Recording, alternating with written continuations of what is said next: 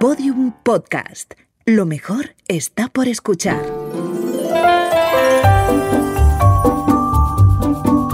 Historias de medianoche. Chicho Ibáñez Serrador.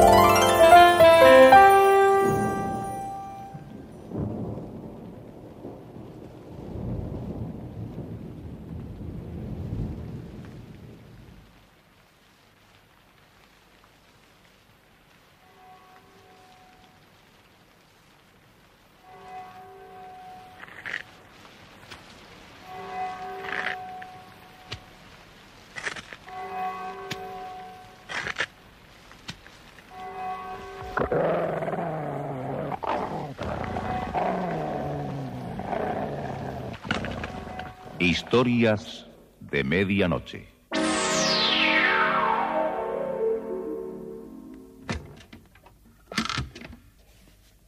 Buenas noches. La cadena Ser les invita desde este momento a entrar en la biblioteca del suspense. Adelante. Nos está esperando Narciso Ibáñez Serrador.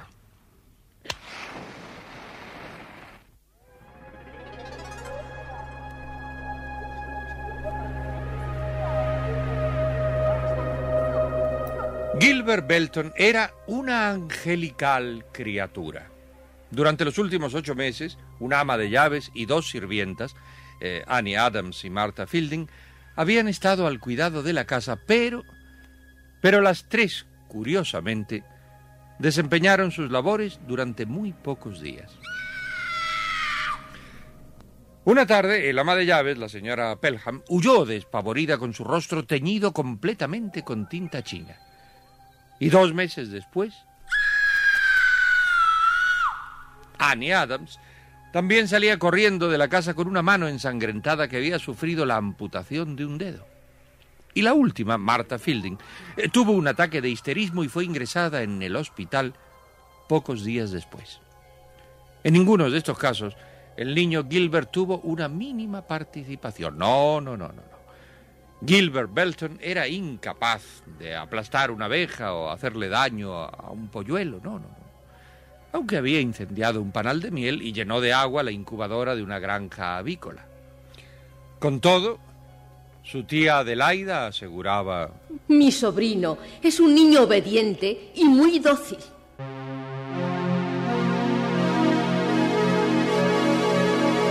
Las brujas de Gilbert. Un guion de Richard Hamilton.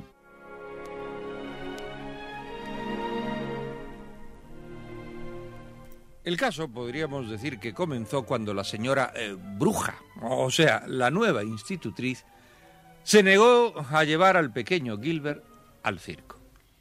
¿Por qué me dice que no? ¿Cuándo me vas a llevar al circo? Todos los niños van al circo. ¿Es que yo soy diferente a ellos? La señora bruja, con sus ojos fríos y verdes como uvas peladas, volvió a decirle Tu padre no me autorizó que salieras a ninguna parte. Cuando llegue él el mes que viene, seguramente te llevará al parque de atracciones, al circo y a donde tú quieras. Gilbert en silencio se fue a su cuarto. Un terrible resentimiento había nacido contra aquella institutriz. La odio. La odio con todas mis fuerzas. Si lanzándole agua hirviendo se derritiera, lo haría. Lo haría ahora mismo.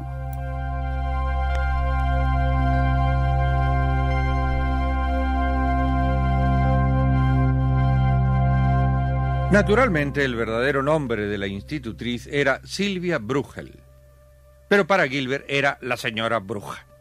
Había venido a encargarse de él durante el mes en que su padre viajaría a Europa.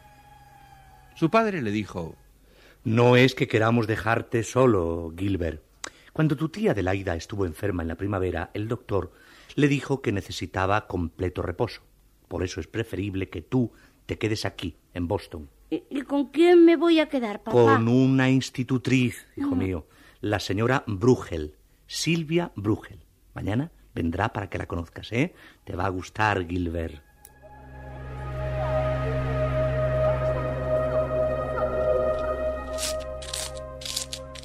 Al día siguiente en el jardín vio a su padre hablando con una figura vestida de negro. La mujer le daba la espalda. Aquí tiene usted a Gilbert. Gilbert, Gilbert, acércate. Esta es la señora Brugel. Desde el primer instante que la vi, me pareció una bruja. Tenía los labios delgados y los arrugaba. Se le ponía una cara feísima. Sus ojos, tras las gafas, eran grandes y húmedos, las pestañas espesas. Recuerdo que me acarició la cabeza y trató de sonreír. Eh, ¿Cómo te va, Gilbert?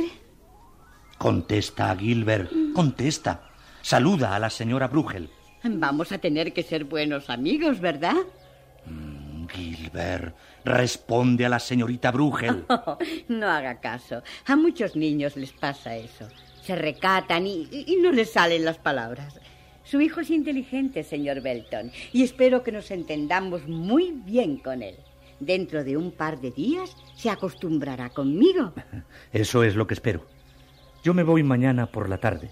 La espero para darle las instrucciones generales. ¿eh? Quedará a cargo de la casa y del niño durante un mes completo. Puede usted irse tranquilo. Su hijo estará bien cuidado, señor Belton. Pero aquella noche Gilbert inició la batalla contra la señora bruja. ¿Qué es lo que dices? ¿Cómo la llamas? Señora bruja. Señora Brugel. Brugel. Es una bruja, papá. No me dejes con ella. No quiero quedarme con esa bruja en la casa durante un mes. Ay, no digas tonterías. Es una señora muy atenta que cuidará de ti y también te dará clases de geografía e historia. La asignatura que siempre has estado más débil. Tienes que prepararte para el inicio de clases. ¿Por qué han tenido que buscar a ese esperpento para que me cuide?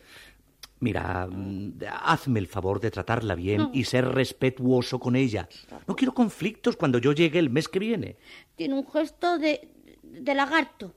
Ah, se moja los labios con la lengua para hablar. Y tiene los ojos verdes. Ella es el ama de llaves y se responsabiliza de ti. Entiéndelo. Quiero que la obedezcas en todo lo que te diga. Y no quiero más dificultades como las que tuviste con las otras amas de llaves. Si cuando llegue ha habido dificultades, te castigaré, Gilbert. Ya lo sabes. A la mañana siguiente habló con la señorita Brugel. Me temo que lo tenemos un poco mimado. Desde que tuvo el accidente que, como le dije, no fue grave, lo hemos tratado con muchos miramientos. Lo entiendo, profesor Belton. Hasta mi jubilación trabajé de maestra durante 30 años. Eh, creo que sé llevarme bien con los niños. Eh, mi hijo es algo... Eh, algo difícil, se lo anticipo. En la escuela he tenido que hacerme cargo de niños muy difíciles. Niños enfermizos, de carácter rebelde. Para cada uno de ellos tuve el mejor tacto. Pero en su hijo no, no he notado ninguna anormalidad de carácter. Más bien parece eh, introvertido. No habla mucho. eh, es tímido. ¿Tímido? No, no, no, no, no, no lo crea, no.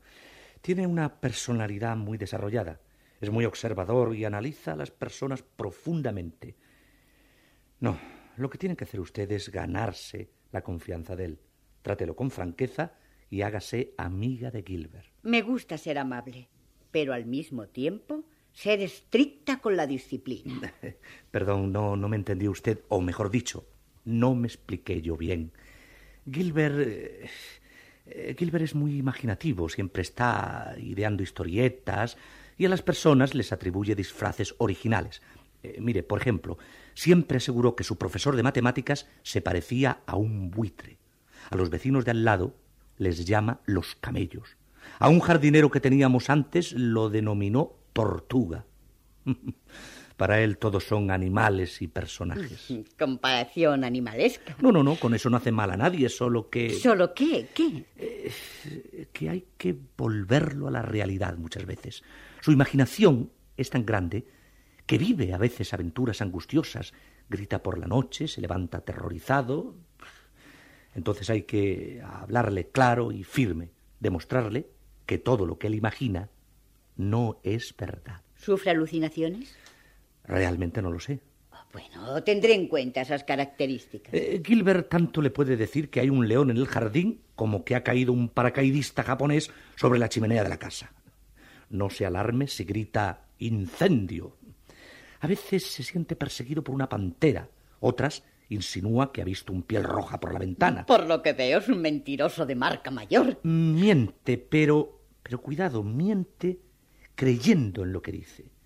Es Un mitómano. Esa es la definición. Va a tener que vigilar las lecturas que llegan a sus manos. Hay revistas de aventuras que no son realmente indicadas para esa clase de niños. Es imposible impedirle que lea las revistas infantiles, pero con la televisión impóngale un horario, solo en la tarde y nada de salidas fuera de la casa. Para eso tenemos un jardín muy amplio. Ahí puede jugar a su gusto.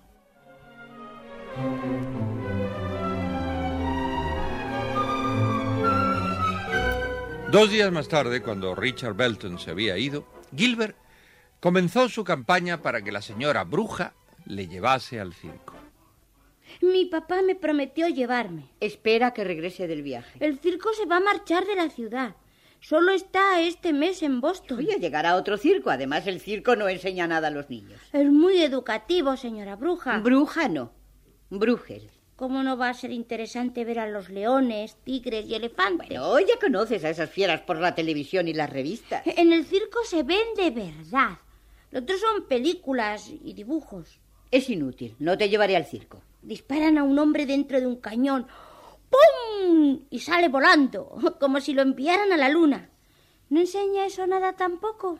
No me convencerás, Gilbert. Además, tienen tienen la serpiente más grande del mundo. ¿Serpiente?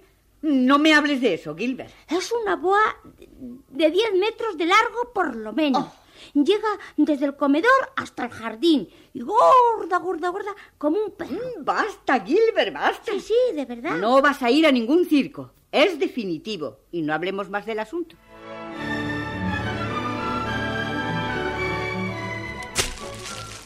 El niño se fue al jardín y se metió en un enorme matorral que era eh, su selva particular. Una verdadera gruta de ramas y de hojas, un, un laberinto verde de enmarañadas sombras. Allí se tendía sobre la tierra y jugaba con las ramas. No sé mucho de serpientes y parece que a la señorita bruja le dan miedo. Cuando le hablé de la boa del circo, se puso pálida. Estuvo levantando pequeñas piedras y escarbando en la tierra hasta que encontró un gusano largo que se agitaba. Eh, Para una hormiga, este gusano debe ser una verdadera boa. ¿Dónde podría hallar una verdadera serpiente? ¿Y si buscara al final del jardín entre las piedras del muro? Me encantaría tener una verdadera serpiente y enroscarla con un palo y darle de comer y cuidarla. Salió de su caverna de hojas y se dirigió hacia la parte posterior del jardín. Allí recordaba que el jardinero hacía un año había hallado una culebra. Yo también tengo que hallar una. Y comenzó a remover las piedras del muro y a mirar entre el musgo y la hiedra. Pasó toda la tarde buscando infructuosamente. Mañana seguiré buscando hasta que encuentre una.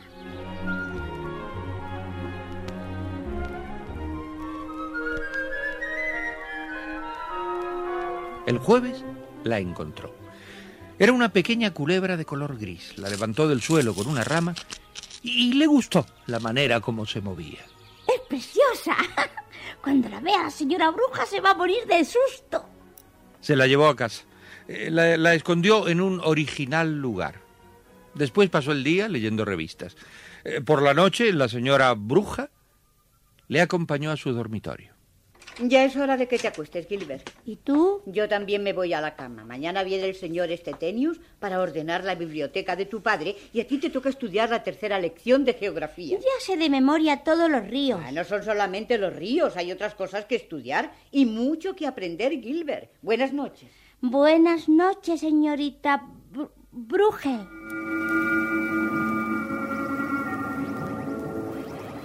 Se acostó y esperó tranquilo.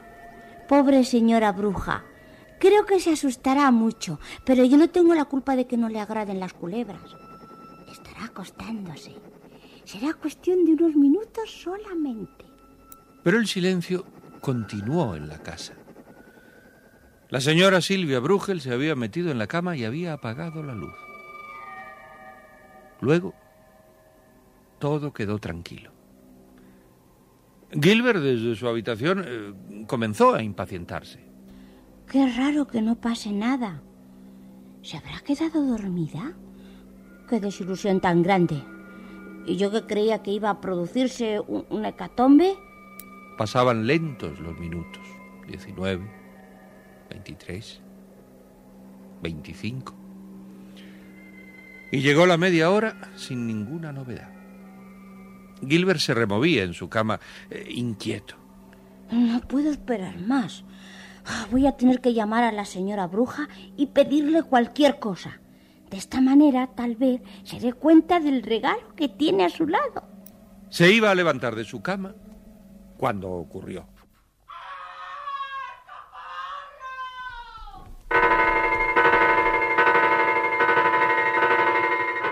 Gilbert corrió hacia el dormitorio de la señora Brugel. Señora bruja, ¿qué le ocurre? Desmayada sobre el suelo, las sábanas de la cama removidas y sobre ellas la pequeña culebra inmóvil. Ya lo decía yo que no le agradaría encontrársela entre las sábanas. Le traeré un vaso de agua para que vuelva en sí. Tres minutos después, la señora Brugel abrió los ojos. Allí, allí, y en la cama. Ya la saqué al jardín, señora Brugel. No tenga miedo. Era una culebra. Se enroscó en mi pie derecho. Son inofensivas. No, no, no, no las tolero. Desde que era una niña me han producido un pánico atroz todas las serpientes.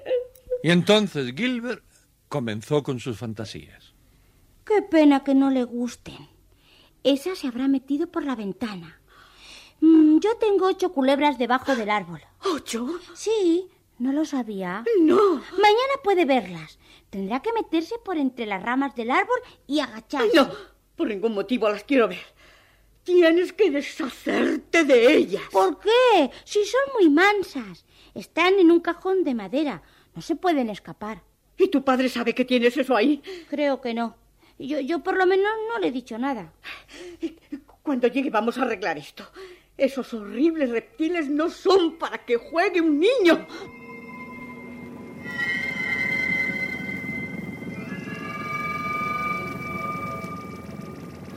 A la mañana siguiente, la mentira de Gilbert tomó proyecciones aún mayores. Entró en la cocina donde estaba la señora Brugel preparando la comida y gritó. Eh, señora Brugel, las serpientes, las serpientes. ¿Qué ocurre con las serpientes? M- mire, las tenía en este cajón y y ahora está vacío. ¿Qué dices? ¿Y dónde tenías ese cajón? ¿Afuera en el jardín? Esta mañana lo entré aquí para, para que usted las viera. Dejé el cajón debajo de la escalera y y ahora veo que, que está vacío. Oh, Dios mío, Virgen Santa. ¿Y- y ¿Cuántas eran? ¿Ocho? Sí, ocho, Oh. ocho.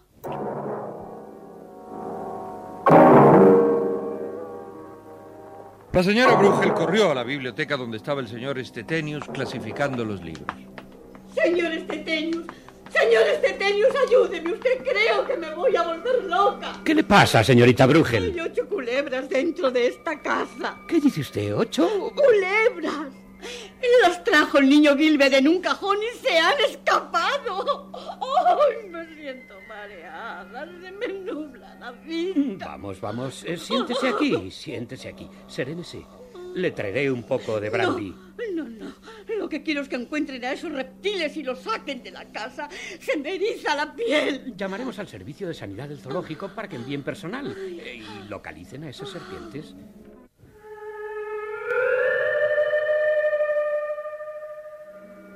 Inútil.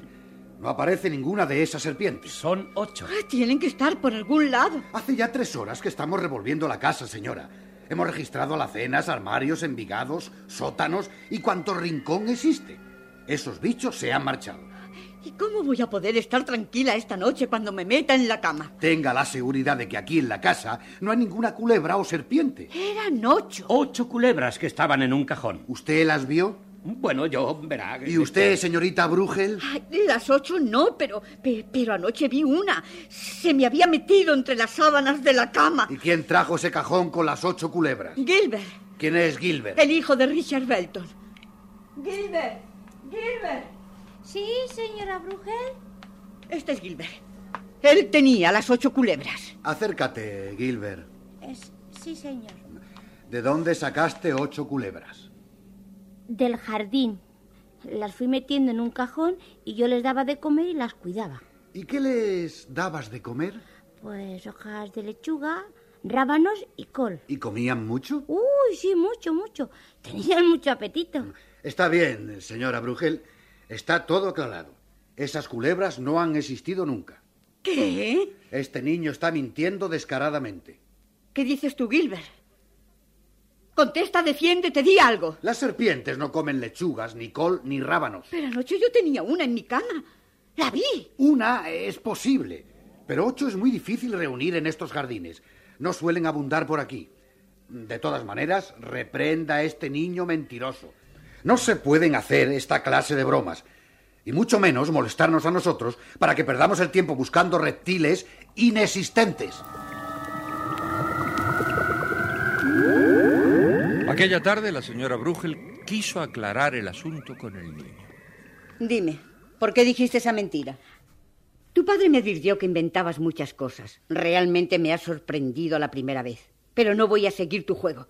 No voy a tolerar más bromitas de estas, ¿entiendes? Sí, sí, señora Brugel. No quiero que colecciones ningún animal imaginario. ¿Ninguno? Ninguno. Tienes que deshacerte de ellos desde hoy. ¿Y, y qué voy a hacer con los sapos que tengo? ¿Sapos? Eh, Sí, sí, mm, tres sapos, un leopardo, una hiena. ¿No le ha oído reírse por las noches? Hace así.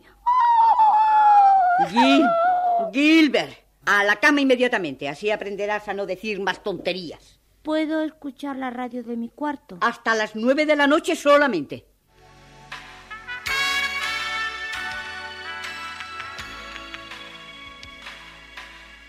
Allí estaba, en la cama y pensando en, en las culebras que nunca tuvo, en las hienas que nunca tuvo, en, en el leopardo que nunca tuvo. A su lado el aparato de radio estaba transmitiendo música.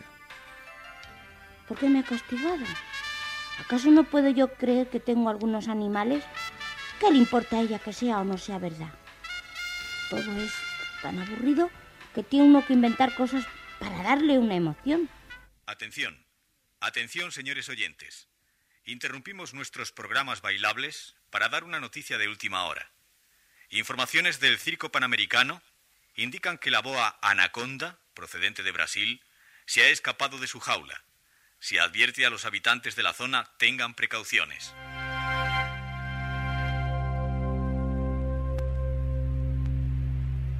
Pues no creo que sea el momento más propicio para hacer algún comentario irónico referente a, las boas o a las gigantescas anacondas. No, creo que en el episodio de mañana tendremos más de una sorpresa. De momento dejemos al niño en su cama y a la señora Brugel tranquila, leyendo una novela de Dickens al lado de la ventana abierta. Ya tendrá tiempo la señora Brugel para ponerse ronca, muy ronca, de tanto gritar.